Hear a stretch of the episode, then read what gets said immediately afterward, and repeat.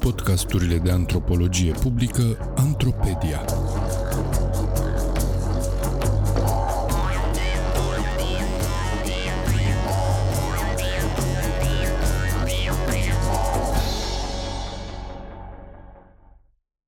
Nicăieri nu-i ca în mașină.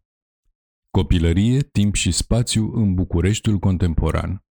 Un text scris de Alin Savu pentru Sfertul Academic, citit de actorul Daniel Popa. Întrebarea În toamna lui 2013 începeam cercetarea de teren pentru proiectul de dizertație de la masteratul în antropologie. Lucram în același timp ca asistent de profesor la un centru de limbi străine și astfel participam la cursuri pentru copii de la 2-3 ani până la 12 ani. Din munca de zi cu zi la centru, au început să se nască întrebări despre copilărie, educație, timp liber, familie, aspirații, pentru că observam în jurul meu diferențe interesante față de propria experiență a copilăriei. De exemplu, unul dintre elevii de 12 ani pe care îi întâlneam zilnic venea tot timpul cu două ghiozdane, unul pentru cărți, de la școala gimnazială privată, de la centru unde învăța limba germană și de la centrul unde învăța limba engleză, și unul pentru sport, polo, fotbal și tenis, la cluburi diferite. Alții, doi frați, aveau biblioteca în mașină, unde de altfel păreau aș petrece și o parte bună a zilei, cu șoferul personal, în drum spre lecțiile de dans, de pian, cursurile de limba engleză sau orele de tenis. Impresionat și intrigat de aceste frânturi din viața copiilor pe care îi întâlneam, în cele din urmă am ales să încerc să răspund prin lucrarea de dizertație la o întrebare care să mă conducă prin cât mai multe din celelalte teme. Cum își trăiesc copilăria copiii cu activități extracurriculare din București? Dincolo de contrastul cu experiența proprie a copilăriei, am ales copiii ca actori centrali ai studiului și pentru că am considerat încă de la început că merită studiați ca persoane de pline, actori sociali și membri ai comunităților care interacționează atât cu alți copii cât și cu adulții, contribuind astfel în mod direct la dezvoltarea și evoluția societății. Așa cum explică William Corsaro, copilăria este o parte permanentă din structura socială, iar copiii își creează activ universul sociocultural în care trăiesc, contribuind astfel nu doar la definirea experienței proprii, ci având impact și asupra lumii adulților.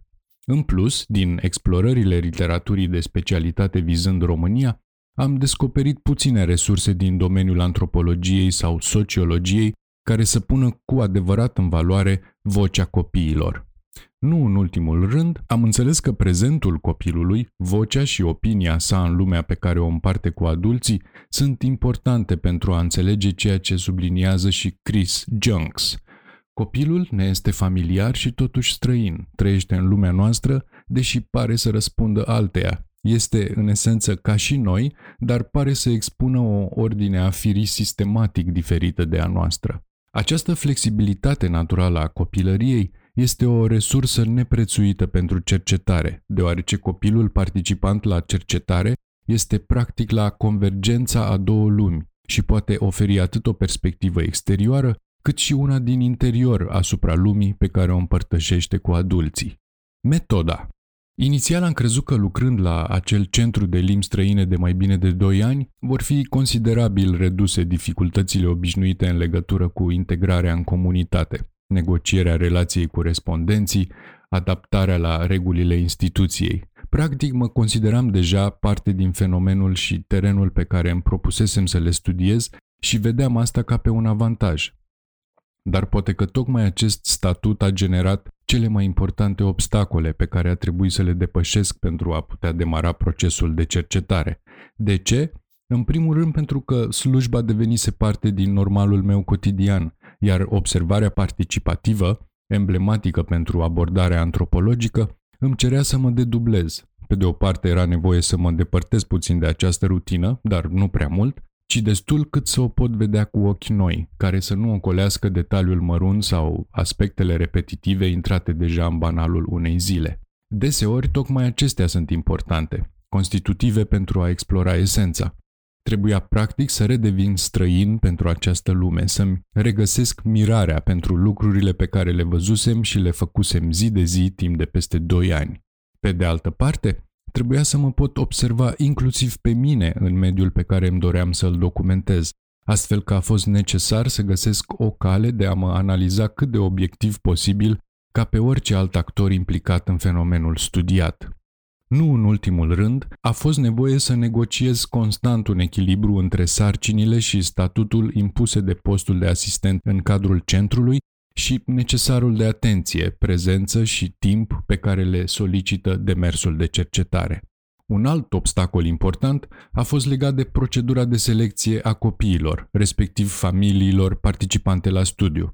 Acest lucru a presupus o negociere prealabilă cu administrația centrului educațional, în urma căreia mi s-a restricționat uh, eșantionul la două din cele șase clase unde lucram. De asemenea, a implicat și pregătirea unei scrisori oficiale de invitație la studiu pentru părinți și copii. Ulterior, cei care au răspuns pozitiv la invitație au primit, atât copiii cât și părinții, câte un formular de consimțământ informat, aprobat de administrația centrului, care îmi permitea observarea copiilor la clasă și în incinta centrului. Pe lângă copiii selectați din centrul educațional unde lucram, am ales și un grup de control format din copii din afara centrului, dar cu o situație similară, prezenți constant la cel puțin două activități extracurriculare pe săptămână. Astfel, după aproape o lună de negocieri, pregătit acte, formulare și invitații, puteam începe cercetarea cu un grup de 12 familii din București și Ilfov, respectiv 12 copii, 7 băieți și 5 fete, cu vârstele între 5 și 11 ani. Pentru a completa informațiile adunate din interacțiunile cu aceste familii, în studiu au fost implicați și profesori și asistenți din cadrul Centrului de Limbi Străine, precum și psihologi pentru copii cu activitate curentă. Am început așadar cu observarea participativă în cadrul centrului educațional unde lucram, încercând să împac statutul de asistent de profesor cu cel de cercetător. Scriam pe fugă notele de teren în pauzele dintre cursuri și le dezvoltam ulterior acasă în descrieri minuțioase, dense, care să mă ajute ulterior la înțelegerea fenomenului și expunerea lui către cititor în mod cât mai fidel realității observate. Pe baza acestor note și condus de întrebarea principală a cercetării, am structurat câte un ghid de interviu pentru copii și părinți, ghid pe care am încercat să-l urmăresc în interviurile ce au urmat.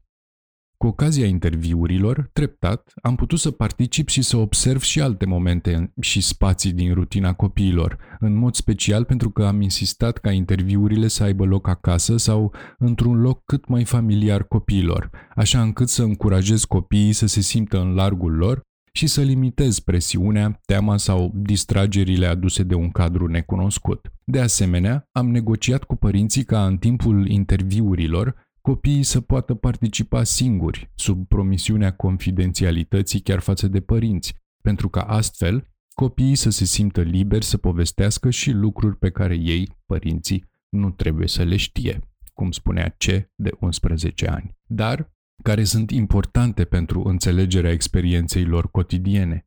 Desigur, nu toate negocierile au avut succes. În patru cazuri, interviurile având loc în prezența părinților, în cafenele sau restaurante fast food din apropierea casei sau a centrelor pentru activități extracurriculare. În combinație cu interviul, i-am rugat atât pe părinți cât și pe copii să deseneze câte șase momente despre ce fac ei în timpul liber și cum arată o zi din viața lor. În cele mai multe cazuri am putut discuta pe marginea acestor desene chiar în cadrul interviurilor, fiind un mod de a completa și nuanța cu o perspectivă diferită ideile exprimate verbal. De exemplu, majoritatea copiilor au susținut că activitățile educaționale la care participă sunt ca o joacă, un fel de timp de relaxare, însă doar unul dintre copii a inclus o activitate extracurriculare în desenul său despre timpul liber.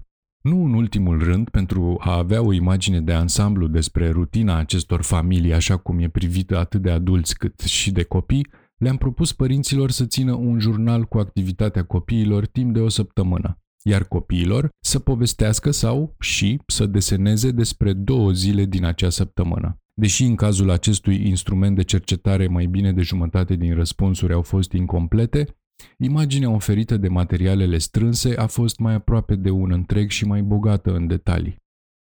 Drumul Aspectul care însă mi-a atras atenția și care nu a fost anticipat în ghidul de interviu a venit mai degrabă dintr-o activitate neplanificată ca atare.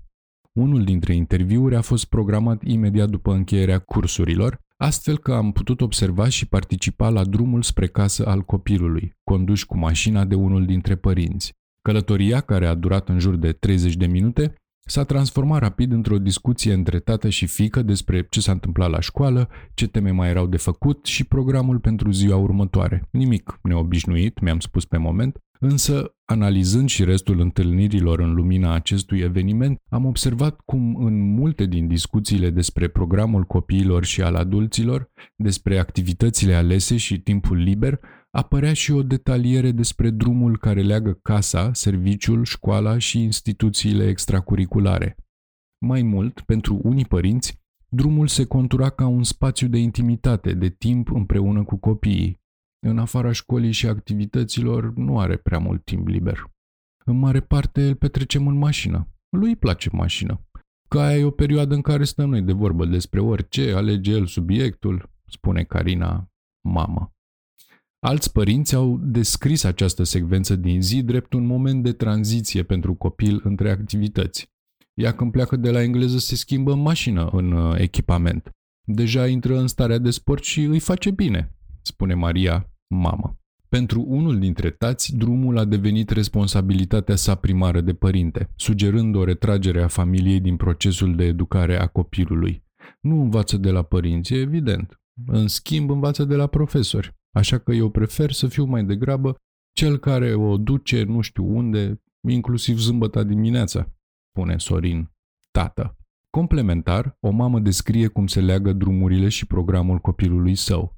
La 3, practic, mă duc să o iau de la școală, o aduc la franceză, ajungem la 4, stă o jumătate de oră și o iau de acolo, spune Ioana mama. Din acest ultim exemplu, reiese și o imagine a unui copil tratat ca un obiect prețios, mutat cu grijă din locul A în locul B, sub presiunea programului eficient și a orașului aglomerat și periculos, atitudine resimțită și în detaliile date de unii copii, am o pauză de vreo 40 de minute și apoi mai stau până mă ia din curte, spune Ionuț de 9 ani. Drumul ne arată așadar coordonatele principale între care se desfășoară experiența din cea mai mare parte a săptămânii a acestor copii. Acasă, școală și instituții extracurriculare, dar acasă pare a deveni un loc cu din ce în ce mai puțin timp împreună cu familia. Păi, soția lucrează, eu lucrez, nu avem bunici, așa că merge la activități și o luăm de acolo, dar e tot... Nu e cu noi, spune Alexandru, tată. Din jurnalele ținute de părinți și interviurile cu ei și copii, am putut estima că unii dintre acești copii petrec și 12 ore pe zi departe de casă, iar din acest timp, în jur de 3 ore zilnic sunt în mașină, pe drum cu părinții sau, în unele cazuri, cu șoferul. Iulian, 11 ani, povestește chiar că marțea și joia mănânc prânzul în mașină până ajung la desen. Astfel, mașina devine un fragment de spațiu și timp cotidian ca o prelungire mobilă a lui acasă, un loc care îi plimbă pe copii în siguranță între locurile specializate pentru educația lor. Așadar, drumul copiilor nu este doar o secvență din rutina cotidiană, ci modelează momente esențiale din experiența lor de zi cu zi și a familiilor lor. Timpul petrecut în mașină dezvăluie o relație de dependență reciprocă între părinți și copii în ce privește potrivirea programelor și destinațiilor. Astfel, deși drumul îl pune într-o postură mai degrabă pasivă pe copilul purtat în mașină din loc în loc, dorința de a fi prezent la diversele cursuri influențează rutina și programul părinților. Pentru aceștia din urmă, uneori mașina este alveola de intimitate și le oferă timpul de calitate pe care nu mai au timp să-l regăsească acasă. Concluzia Am încercat în acest text să ilustrez pe scurt pașii făcuți și uneltele alese pentru proiectul de cercetare ce avea să devină lucrarea mea de dizertație. Intuiția și experiența minimă m-au ghidat până la punctul în care descoperirile din teren au început să-mi schimbe perspectiva asupra datelor adunate. Fragmentele etnografice creionează doar o frântură din imaginea generală a experienței copiilor implicați în studiu, dar scoate în evidență drumul ca punct de legătură esențial pentru integritatea tabloului general. Prin intermediul acestuia, m-am străduit să aduc cititorul în acea stare despre care vorbește Paul Stoller, de a fi între două lumi, între universul trăit în mod obișnuit și cel cercetat, argumentând că din această stare de devenire și pendulare vine puterea narațiunii antropologice.